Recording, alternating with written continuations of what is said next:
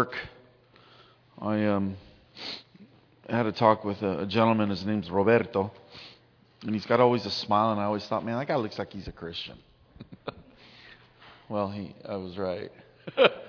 uh, he asked me, so what are you doing Saturday? And I'm going, what am, what am I doing Saturday? I'm not working Saturday. He goes, no, what are you doing Saturday? I'm going, well, I'm going to finish. I'm going to finish uh, preparing for uh, a sermon I'm going to preach on Sunday. And he goes, so we started talking a little bit. And um, I shared with him a little bit of um, the challenges and struggles that we've had as parents raising our kids to be godly, to choose Christ above the world. And um, as I shared some of those things with him, he opened up and he said, Would you pray for my son? He's 18. And um, he's really having a hard time. Grew up in church, but doesn't want anything to do with God right now. So I don't know what his son's name is, but I know what his name is. His name's Roberto. So why don't we um, agree in prayer? Father, we come to you in the name of Jesus, our high priest, whoever lives to make intercession on our behalf. And we thank you and we praise you that we have your ear for when we call out to you as your children. When we pray according to your will, we know that you hear us. And when we know you hear us, we know that we have the petitions that we've asked of you. And so, Lord, I pray that you would reach this young man, that you would so grip his soul that he would see that Jesus and Jesus alone is what life's all about and what makes life worth living. I pray for his parents that you would, in the midst of their trial, be their comfort, that they would sense your presence, that they would know that they are not abandoned, that they know that they are loved regardless of the hardships they're undergoing. And I pray, Lord God, that you would do this all for the name's sake, for your name's sake, and for the joy of that family and that young man in you. Amen. well, it's good to be back so soon.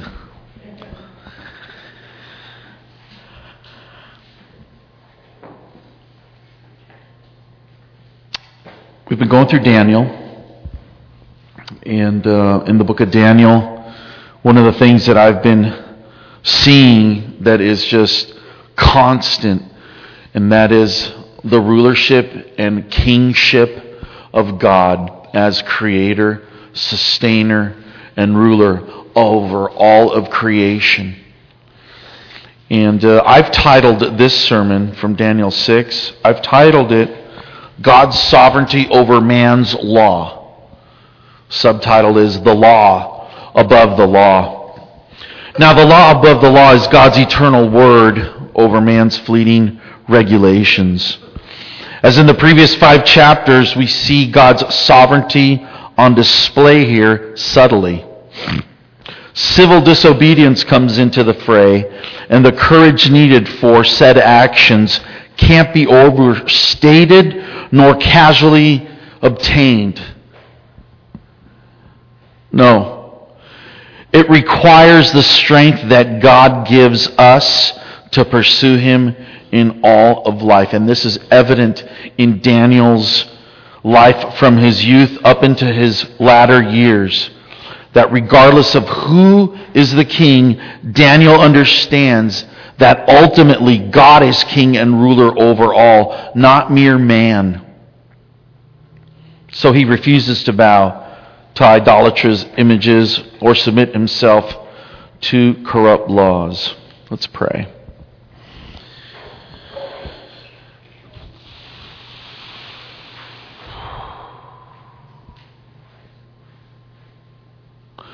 The unfolding of your word brings light and gives understanding to the simple. In your light, we see light, Lord.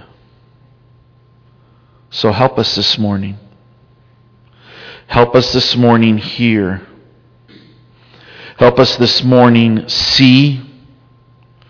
And help us this morning resolve to make you and you alone the reason why we live, move, and have our being. And I pray this in your name, Jesus. Amen. You know, in our day, there's a popular refrain it says, you can't legislate morality. We've heard that, right? I've heard it so much, I'm, you know, I'm about to throw up. So, to say you can't legislate morality, what are people actually saying? It sounds like to me kind of like this. If you jump in the ocean, son, you better not get wet. In other words, you can't get into the water without getting wet. Water and wetness come together. Well, in the same way, in a similar fashion, you cannot legislate a law without it having a moral prescription attached to it. That is the nature of law. By nature, laws prescribe what one ought or ought not do. Like water and wetness, moral standards can't be separated from their prescriptive design, nor can morality from any legislation. Laws are immaterial and thus come from a mind. We know this from two in two ways. Number one, we know it from Scripture, but we also know this from nature. In Scripture, in the book of Genesis, chapter three, God gives a law to Adam and Eve. He had already blessed them with everything, given them everything they need. And he said, You can eat from every tree except one. If you eat from that tree, you're going to die. So there is the, the moral prescription to obey. And when that does not occur, there's a consequence. In the garden, it brought death. Now, you and I love, I don't know how, how many of you grown up in California. Have any of you heard of what's called a California stop?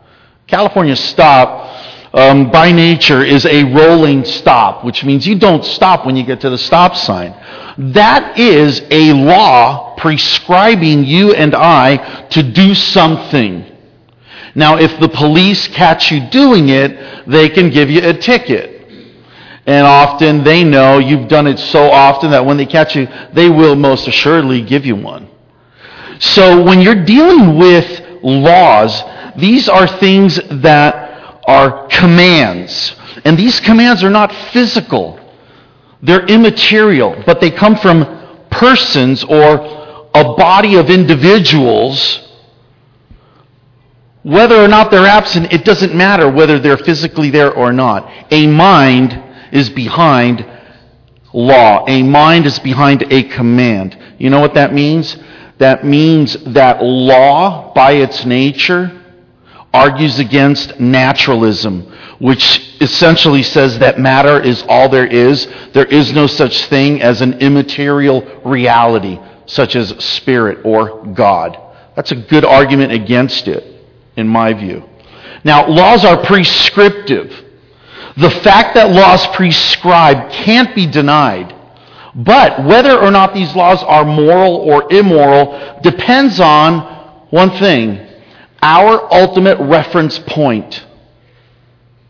If man is the measure of all things, if there is no God, then it seems reasonable to conclude that if you want to get along, you just go along with the program and you do what your culture says is good or is bad, if you want to get along. But if God is the measure of all things, then it seems reasonable to obey his commands, even if they contradict man's laws. Does that make sense? Simple, right? Yeah, but life's not so simple, is it? no. Life is never so simple. Often, when our master is the creator of heaven and earth, often the creature can be a formidable foe. Formidable. The issue of law and its categories is multifaceted and it is fascinating to study. The history of God's people from Adam on to now is fraught with turmoil when allegiance to God is challenged by unbelieving nations or their rulers, where public shame, imprisonment, and even death result. Now, in Daniel chapter 6, the world of power politics is still at play, but now for Daniel, it's under a third administration, that of the Medes and Persians, where Darius is king. Recall last time I was here, chapter 5, that God displayed his sovereignty over King Belshazzar's life. That that very day, his life was required of him. God took it. Well, now in chapter 6, God displays his sovereignty over the law of the Medes and the Persians through rescuing Daniel from the lion's den and destroying his opponents. So this chapter reveals five big ideas. Number one, the new king exercises his power, a new regime exercises a new law, an old saint exercises an old resolve, the eternal king exercises his might, and the temporal king acknowledges the eternal king. First one. The temporal king exercises his power. Now Daniel is serving a new regime. Verses 1 through 5. It seemed good to Darius to appoint 120 satraps over the kingdom, that they would be in charge of the whole kingdom, and over them three commissioners, of whom Daniel was one. That these satraps might be accountable to them, and that the king might not suffer loss. Then this Daniel began distinguishing himself among the commissioners and satraps because he possessed an extraordinary spirit, and the king planned to appoint him over the entire kingdom. Then the commissioners and satraps began trying to find a ground of accusation against Daniel in regard to government affairs. But they could find no ground of accusation or evidence of corruption, inasmuch as he was faithful, and no negligence or corruption was to be found in him. Then these men said, We will not find any ground of accusation against this Daniel unless we find it against him with regard to the law of his God. Now, here the setting is much like chapter 3. We, we have an account of uh, court conflict, there's intrigue. Uh, a distinctive feature here is that as an exile, Daniel maintains his public no to public practices which contradict his commitment to God and maintains his yes to private practices that are critical to his commitment to God. Remember, when they were youths, they would not eat the king's food, sacrifice to idols, etc. They would not do it. Recall that in chapter, I believe it's one or two. So we have here a couple of terms. One of them is satraps, the other one's commissioners.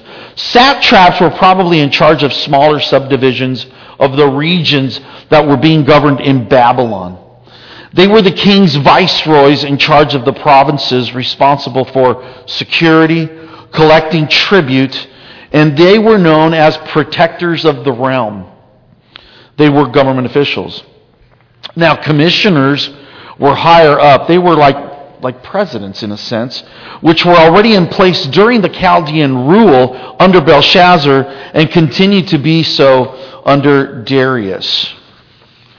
Now, Daniel's position of commissioner is something that's we're already somewhat accustomed to hearing. What is it? He excelled. He excelled in his position as always. Now, he's probably around 82, 83 years old now. What does he do? He excels in his capacities of government that he occupied. And the text begins to, uh, says this of him that he was distinguishing himself because he possessed an extraordinary spirit. That term that he distinguished himself. It means that he became preeminent. I really believe this has to do with his walk of holiness with the Lord. I really do. I don't think it's just natural talent. I think his dedication to the Lord affected both his ability to think clearly, to see and have the wisdom of the Lord into things that nobody else in the kingdom had. And then when it talks about that he had an extraordinary spirit, it has to do with he superseded all others. He wasn't only preeminent, he was exceptional with his qualities.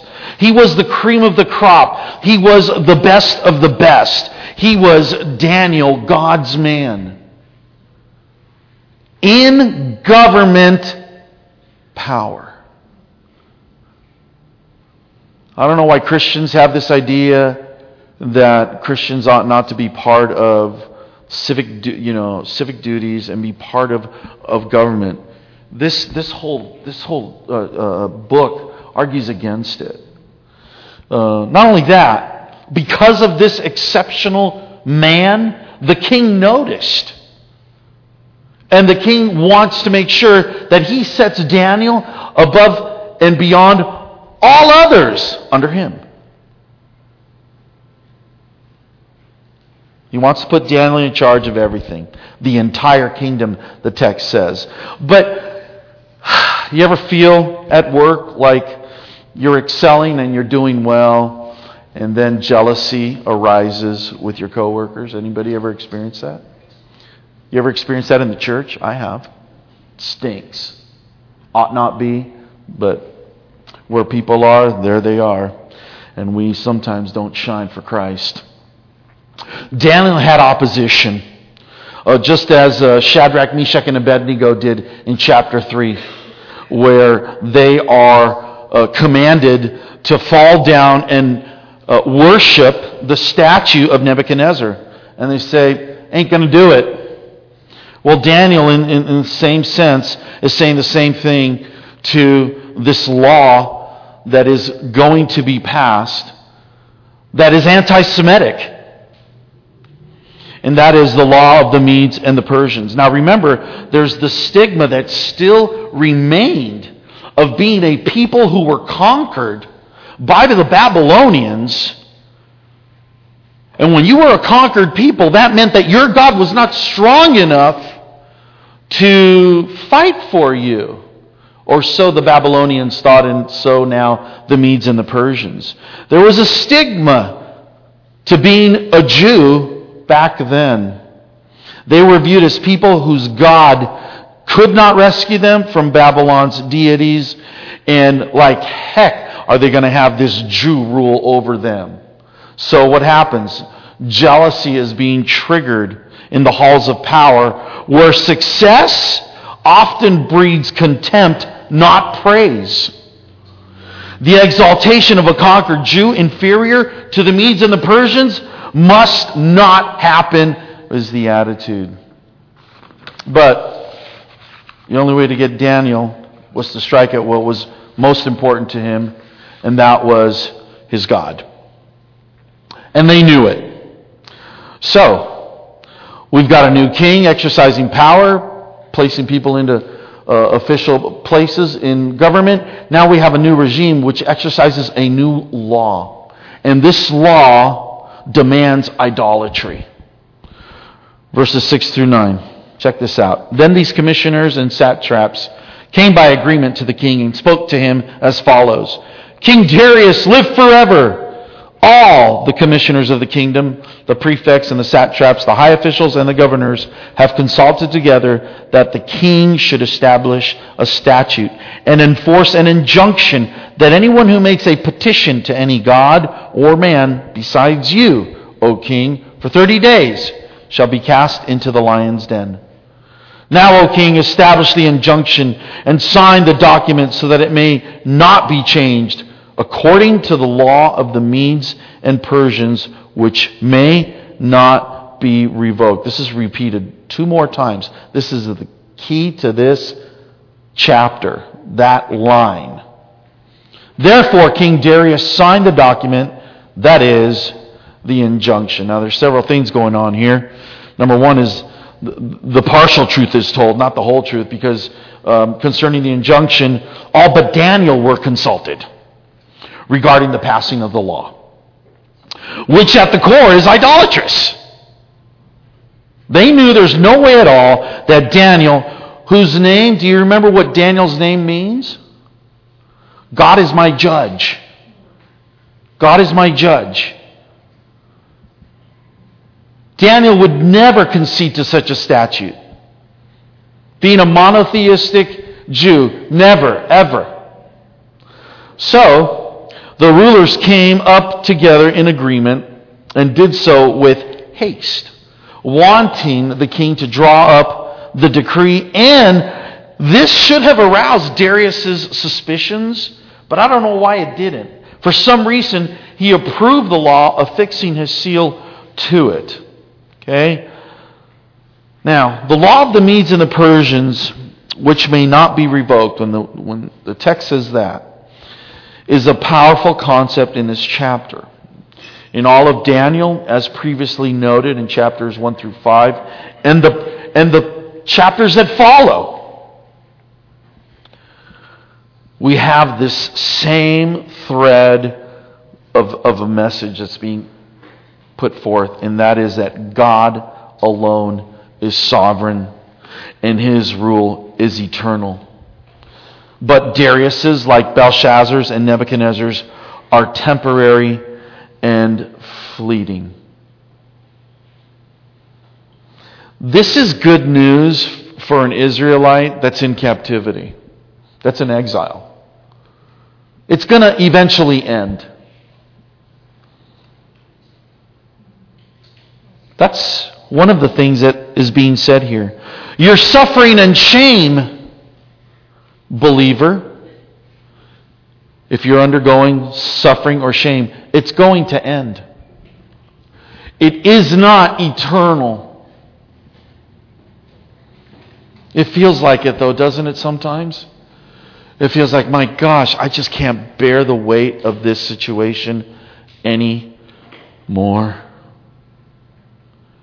That is part of the struggle of being a time bound creature. And that is why, unless we peer into God's Word, we will always and only see things through a time bound creature's perspective. God here, I believe, is encouraging us to remember that this present evil age, that even our own lives, they are fleeting. And there should be an urgency within each and every one of us who call ourselves believers to do what Paul says, to check and see if we're in the faith, to look at our lives if they're consistent with what we say we believe in. This law, it's mentioned three times, as, as I've already said, and, and points to its significance. And what the significance is this to prevent Daniel from worshiping God according to the law of Moses. What we have here is a clash of orthodoxies submit to the state or submit to Almighty God. And the Christian life, in one degree or another, is a daily battle of that, isn't it? Are you going to submit to the ways of this world that are passing away? Or are you going to submit to God? Nothing has changed, nor will it until the new heavens and the new earth, until death is finally vanquished. That tension believers will always be dealing with. So the challenge to us is real today. Think about it. And listen to what uh, John Lennox says, scholar and mathematician. There's great pressure in the contemporary Western world for the privatization of the expression of religious belief, if not for its outright abolition. It is a widespread conviction that naturalism, is the default belief system. And ironically, Christian theism has no place in the very academies that it founded in the first place. Daniel was prepared to swim against the flow. Are we? Now, these places that uh, John Lennox is talking about, he's talking about Cambridge and Oxford. And here in the United States, you can think of the, you know, the Ivy League, you know, uh, uh, uh, uh um, Harvard and Yale, uh, Princeton. These, the, these, they were founded to raise up godly ministers. oh, how the mighty have fallen. The early church experienced similar challenges to Daniel's under the Roman Empire. Think about it. Under Rome, which was a pluralistic milieu, Rome didn't mind you worshiping any god you wanted to, so long as you obeyed Caesar and acknowledged Caesar as Lord. Well, we know from history and the Bible that there's no way Christians were going to do that. What happened to many of them was they were also fed to the lions in the Colosseum. Now, an account of that is, comes from the epistle to the Romans from Ignatius. In a, a, brief summary of this letter to the Romans, Ignatius addresses the issue of his death, which is something most of us today don't even want to talk about. As believers, we, we fear death. And, uh, and you got to understand, at the core of Christianity is the resurrection of Christ from the dead. So that we no longer have to fear it. Because as He rose, we too will rise in a new body in the new heaven and the new earth. To be absent from the body is to be present with the Lord. Nevertheless, death is spooky. It just is. But listen to what he, he, Ignatius, as a prisoner, first he encourages the Romans to pray not for his deliverance, but for his death. He desires a martyr's death to prove the genuineness of his faith and this through the wild beasts. To us in this day and age, that sounds a bit fanatical. Sounds a bit, what's your trip, dude? What are you trying to prove? And if the wild beast didn't want him, he would entice them to rip him to shreds. Why? His goal was to attain to Christ. Only by death could Ignatius attain to the true life. He desired neither the pleasures of this world nor its kingdoms, but rather the pleasures of God and his kingdom. And it was only through death that he could attain this true life. So he exhorts the Romans to demonstrate their fidelity to Christ by imitating him. He affirmed that what he had written to the Romans was in accordance with God's will. Thus, to prevent Ignatius from martyrdom was equivalent to the Romans hating him. So, what's to be done when the state crosses the line with our worship? Well, we've seen the king exercise his power and his cabinet exercising a new law. And now we come to where an old saint exercises an old resolve. You know what it is? Holiness to the Lord.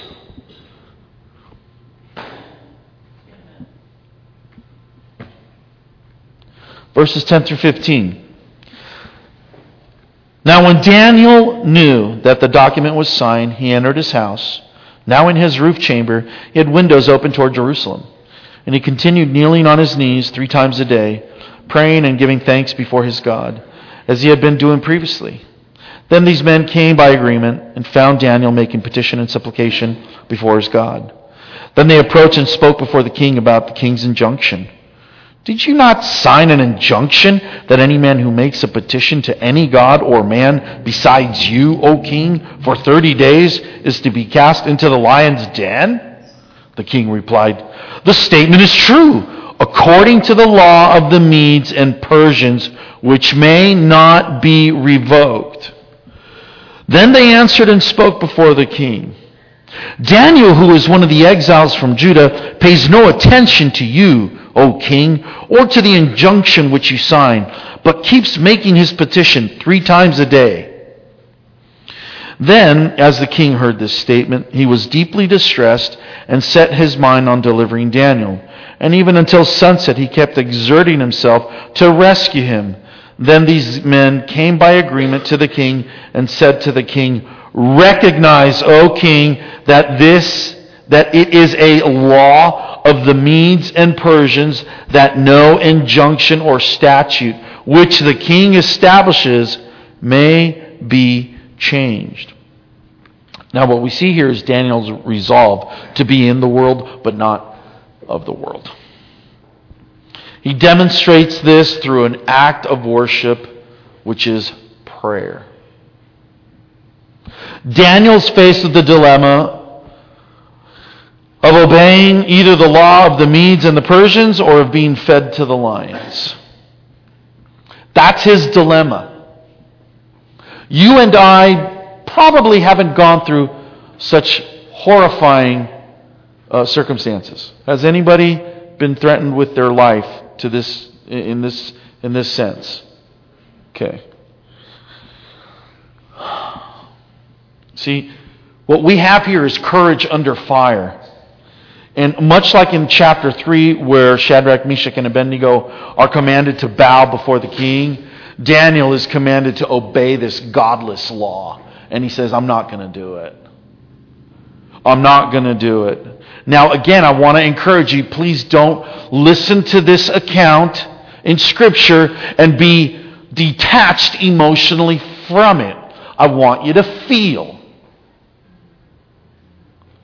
You know what it's like to experience fear. Maybe you've lost your kid at the beach and you don't know where they are and you're freaked out. I think that's happened to a lot of parents. I think it's happened. It happened to us to us uh, years ago with Sergio at Disneyland. I freaked out, man. I got cold. I got clammy. I was freaking out. How about how about this one? Okay, ready? The the duck dip, right? We talked about the duck dip at a home group right? The duck dip. Have you ever had the have you ever experienced the duck dip when you're driving on the freeway? And you wake up and you're panicked. You're fearful for your life. You're fearful that, oh my gosh, I could have gotten in an accident. Do, do, do you understand? That's a little, a little taste of, of the of fear that's real. Why? Because we know we're mortal. Death is still very real. Daniel, I, I don't doubt that he had to experience some kind of fear. I don't want us to have an unrealistic view of the heroes in the scriptures. They were human beings with fears like us. And they're demonstrating through God's grace that you can trust God even in those horrific circumstances. So, what are Daniel's options? Well, he could have prayed in private and not risked his life by disobeying. Uh, he could have waited until the injunction had run its course and then continued living out his piety before the heathen. Could have done that. But he didn't do that.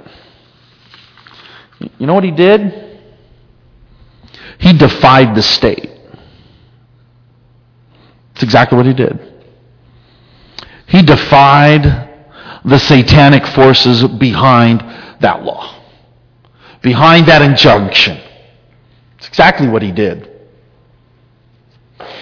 And he did it for everyone to see. He didn't hide it.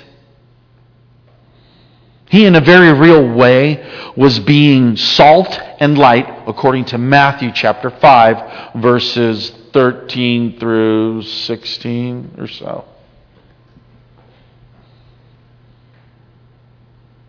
He was experiencing the reward of a prophet, being persecuted for the sake of righteousness.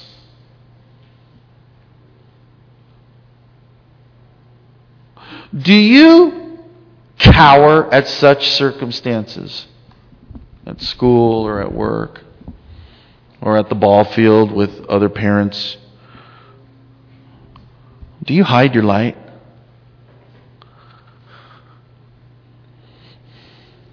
Do you live in fear?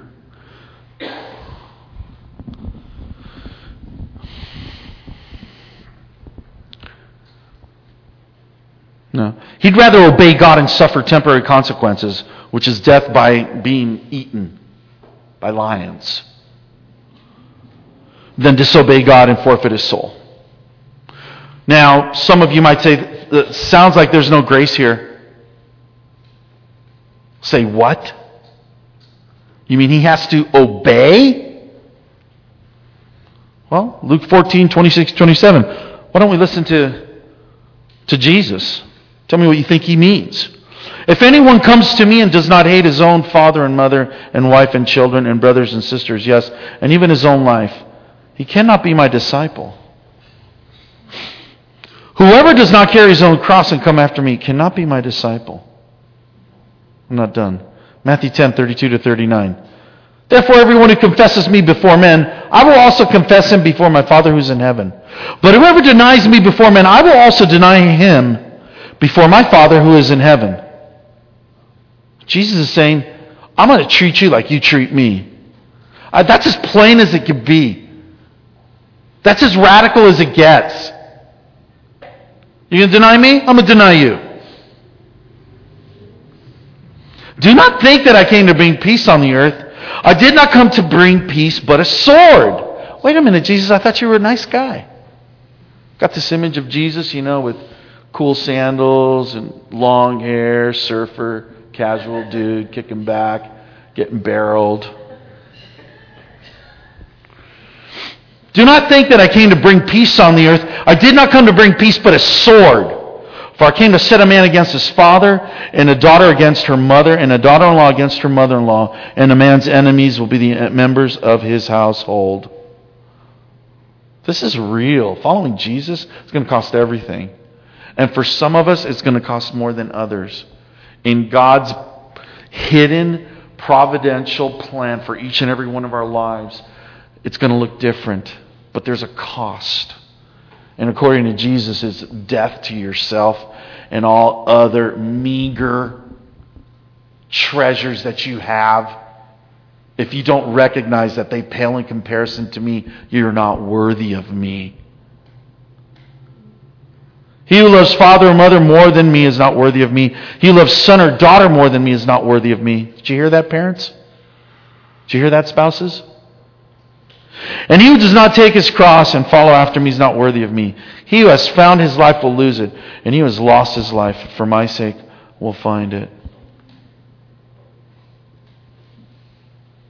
Daniel doesn't know Jesus. Jesus was not incarnated just yet. But I believe Daniel was born again, and I believe that Daniel, when he got to heaven, and found out, oh my gosh, you were the Ancient of Days. You're the I am.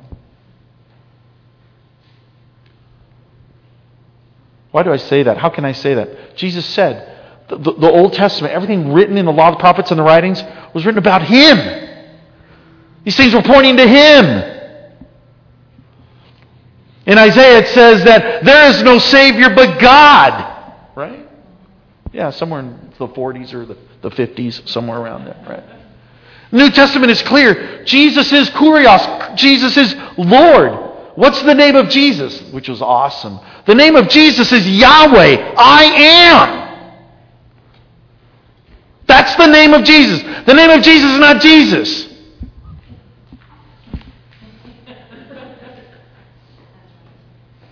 That was powerful. Still powerful. So, what's his prayer? What's he doing here? Life was part, uh, uh, his prayer life was part of his worship, as it is to be ours according to the New Testament. The reference to praying three times daily is not a, a practice that's found in the Torah or one that's binding to demonstrate one's true piety. Okay? Um, it does, however, indicate that part of communion with God requires prayer. And if you think you have to pray three times a day or seven times a day in order to be accepted before God, Paul says, no, if you're going to do that, which you ought not do, uh, you need to pray constantly without ceasing. But thank God we're not accepted for how well or poorly we perform in prayer before God. We're accepted because of what Christ did on Calvary's cross. He's had mercy on us. So when he's praying, he's probably giving thanks. Praying and giving thanks probably has to do with praying for those in exile, as Solomon did in the dedication of the temple. In 1 Kings 8, verses 47 to 51, Daniel is doing that. Let me read a little bit. This is what Solomon says When they sin against you, for there is no man who does not sin. Amen.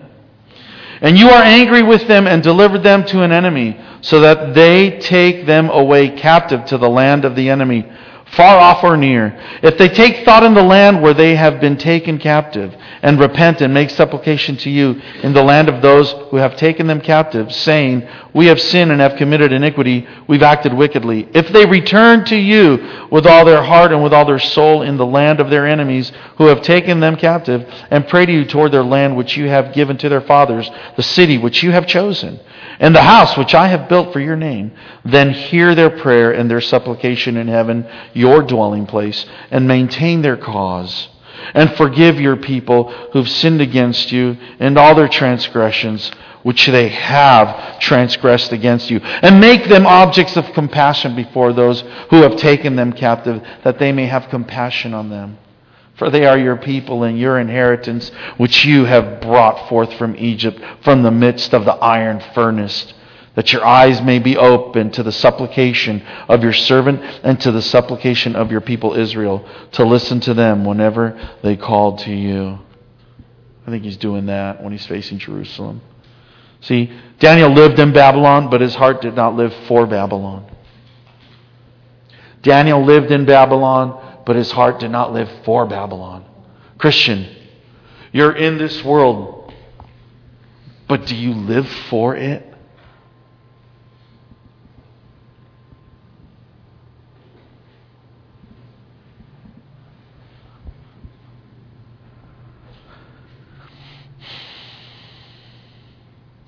Certainly, he was faithful in his civic duties and to its rulers, but Daniel lived for the city of God, much like Abraham. For he was looking for the city which has foundations, whose architect and builder is God. Are we so short sighted?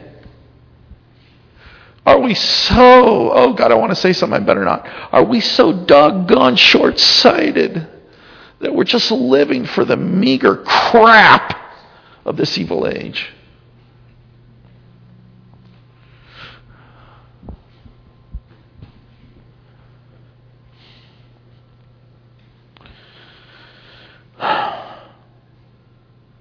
Here's something interesting in this text Darius is bound by his own laws.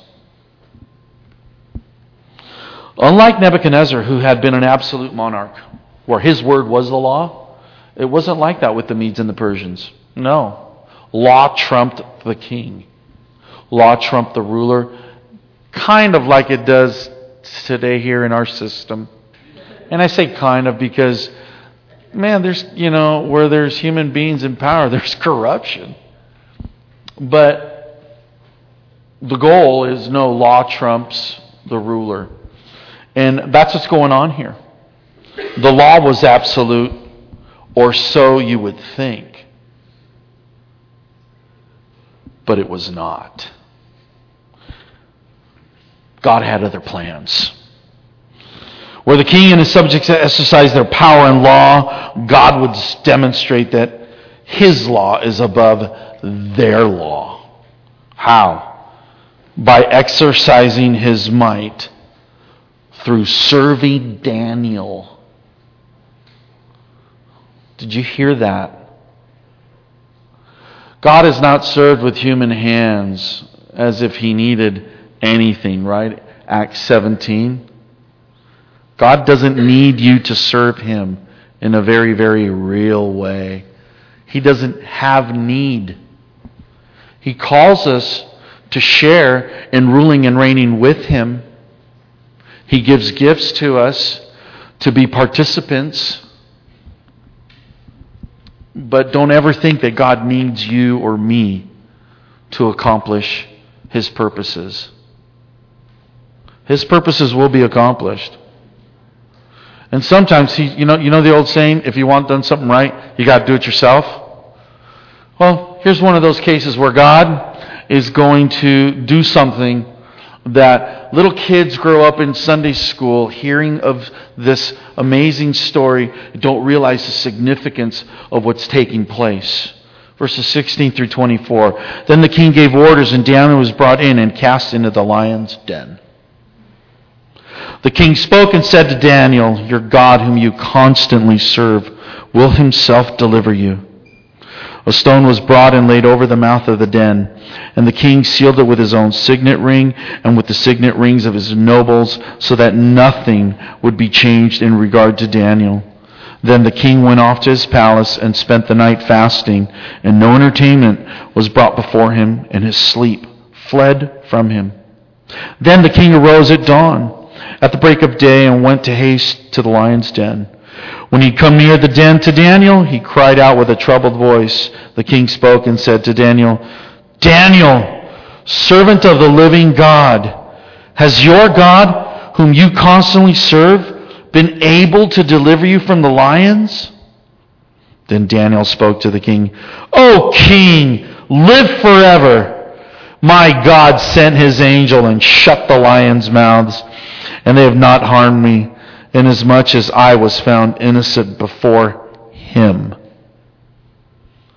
And also toward you, O king, I have committed no crime. Then the king was very pleased and gave orders for Daniel to be taken up out of the den.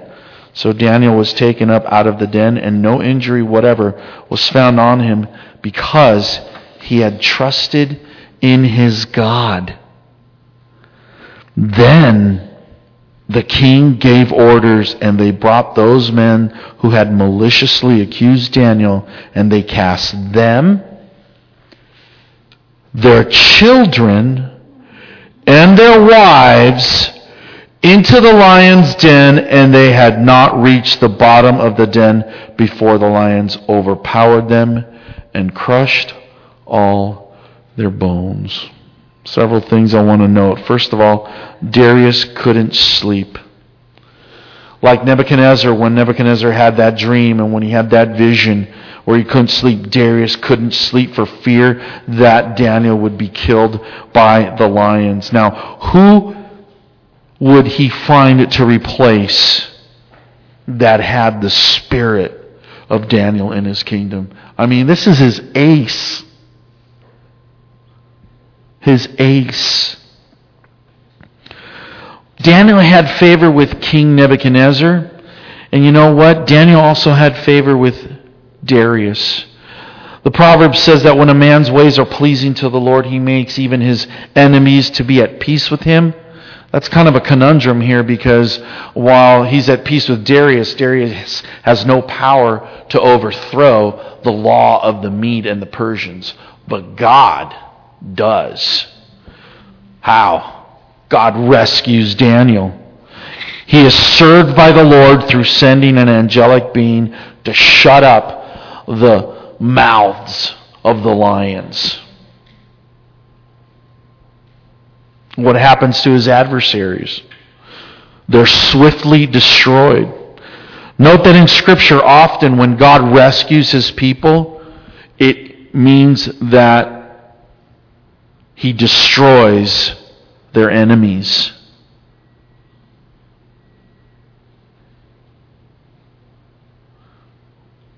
Anybody remember the Red Sea event? Israel made it through the Red Sea. The Egyptian hordes were following them and they got drowned. They were destroyed. Israel was delivered.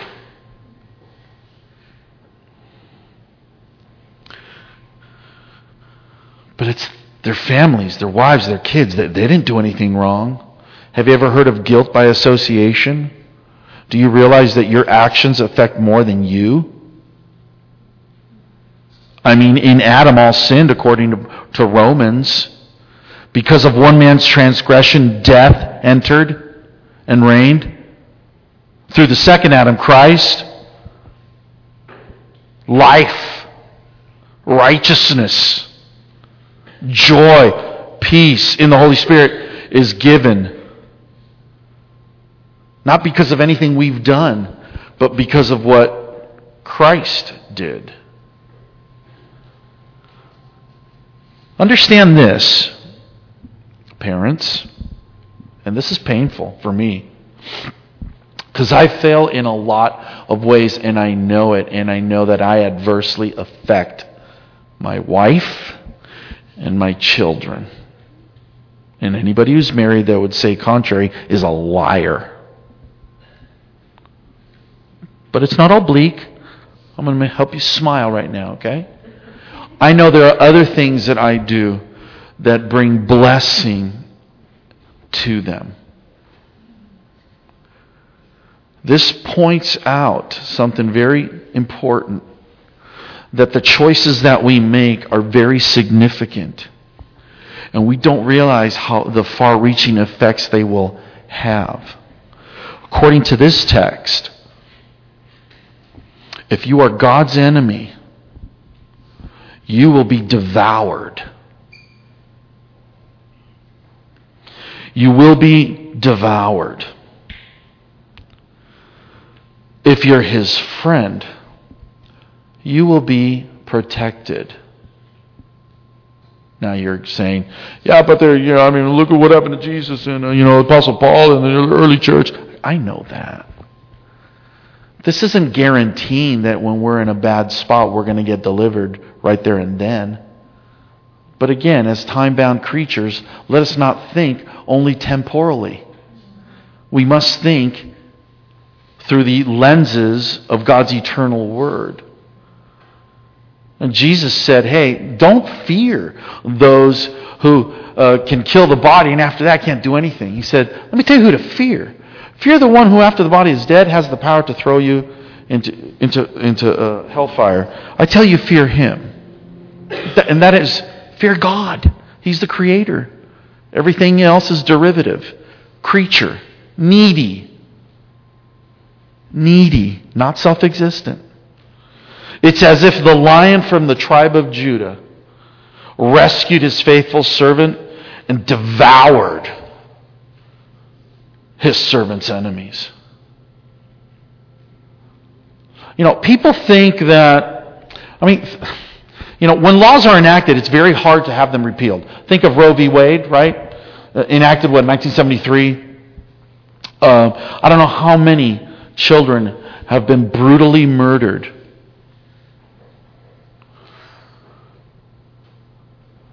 Brutally murdered I mean, I don't think you can be any more vicious when you're dealing with human beings. Unless, of course, they're just a piece of meat and they have no value. But I don't see how you can see the taking of the weakest,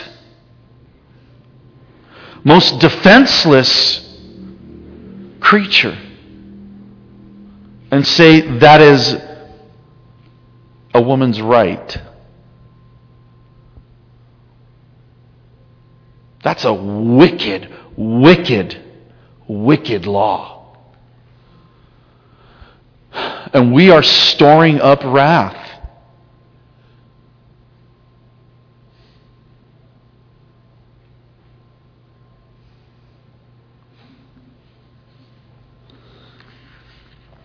Come to the climax of the account. And the message is the same one that's being told throughout the book, which is God and God alone is sovereign, not the creature.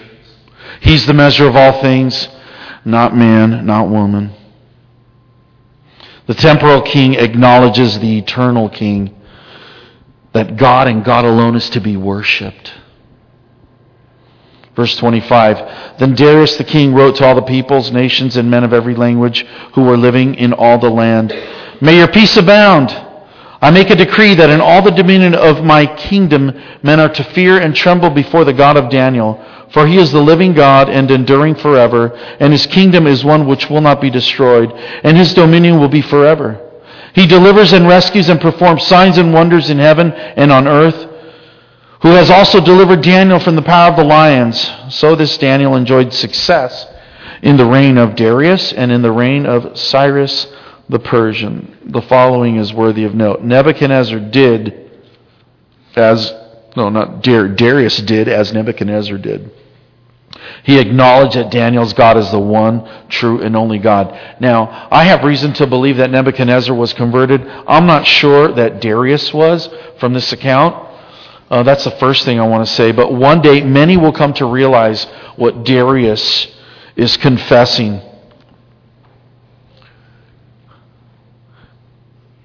but they're going to realize it as God's enemies, not as God's friends.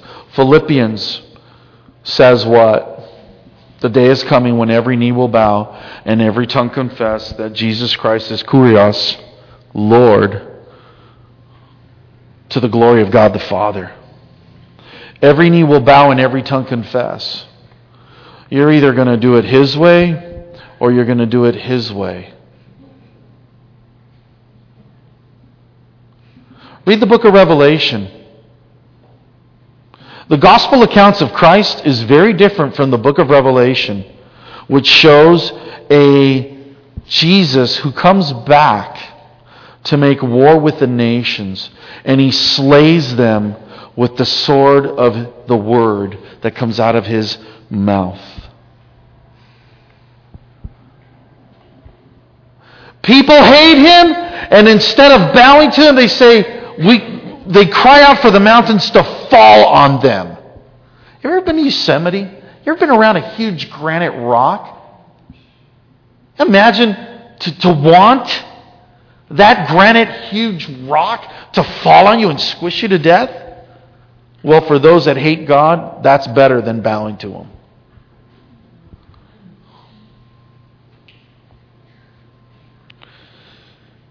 There's several emphases I want to consider. First of all, he says that God is the living God enduring forever. And as such, gives eternal life to his subjects. God calls himself the I am of Abraham, Isaac, and Jacob. He is the God of the living, not of the dead. Remember Jesus' uh, confrontation with the Sadducees who deny the resurrection, where he had to explain to them, You neither know the power of God nor the scriptures. Secondly, God's kingdom and rule or law, by indication, are indestructible. And here's where we see that God's law is the law above the laws or law of man. Because the former comes from the infinite self existent one, and the latter originates in finite, needy creatures. The creator creature distinction is the number one distinction we need to get as people who value this book called the Bible. It will help you fit and connect the dots to so many theological puzzles. Third, God's dominion is everlasting, unlike the rest of humanity's reigns, which are but a vapor. Do you realize that in a hundred years we will all be forgotten? Do you ever think that way? Do you even care?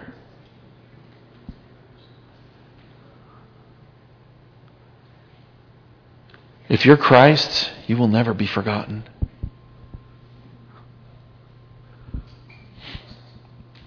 And I can't think of anything more dehumanizing than being forgotten which is what happens to the wicked. Created in God's image, created for majesty. That is the greatest tragedy.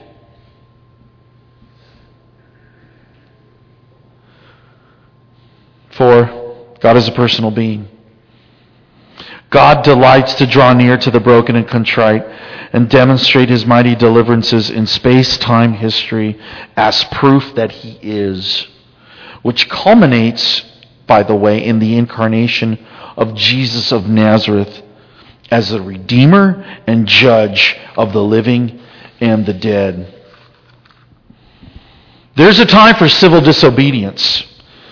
It's occasioned by the laws that man creates which contradict God's laws. In response to stop preaching the resurrected Christ, Peter responded to those ruling, Whatever it is right, whether it is right in the sight of God to give heed to you rather than to God, you be the judge. For we cannot stop speaking about what we have seen and heard. In response to the law of the Medes and the Persians to commit idolatrous acts, Daniel chose a den of lion, a den of lion, over being disloyal to the great I am. And what about you and me, friend? Where are our loyalties?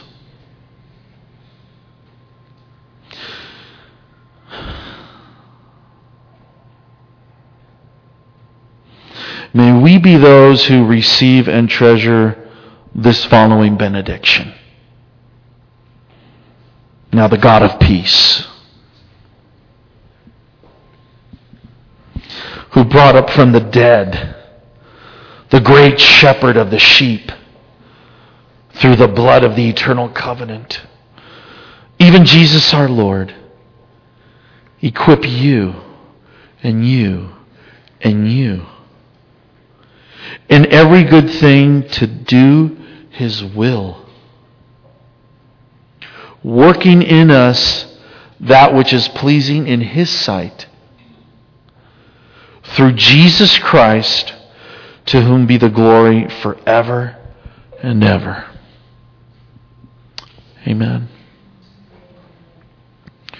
Lord, we thank you for your word. We thank you that in Daniel, up to chapter 6, we see all this biography. And the message essentially is the same You are God, and there is no other. You are King and are everlasting. And your dominion as well is everlasting. To be your friend is a joy. To be your enemy is the horror of all horrors. May we, God, that name your name, be salt and light where you have us, and may we grow continuously in the grace and the knowledge of the Lord Jesus. Amen.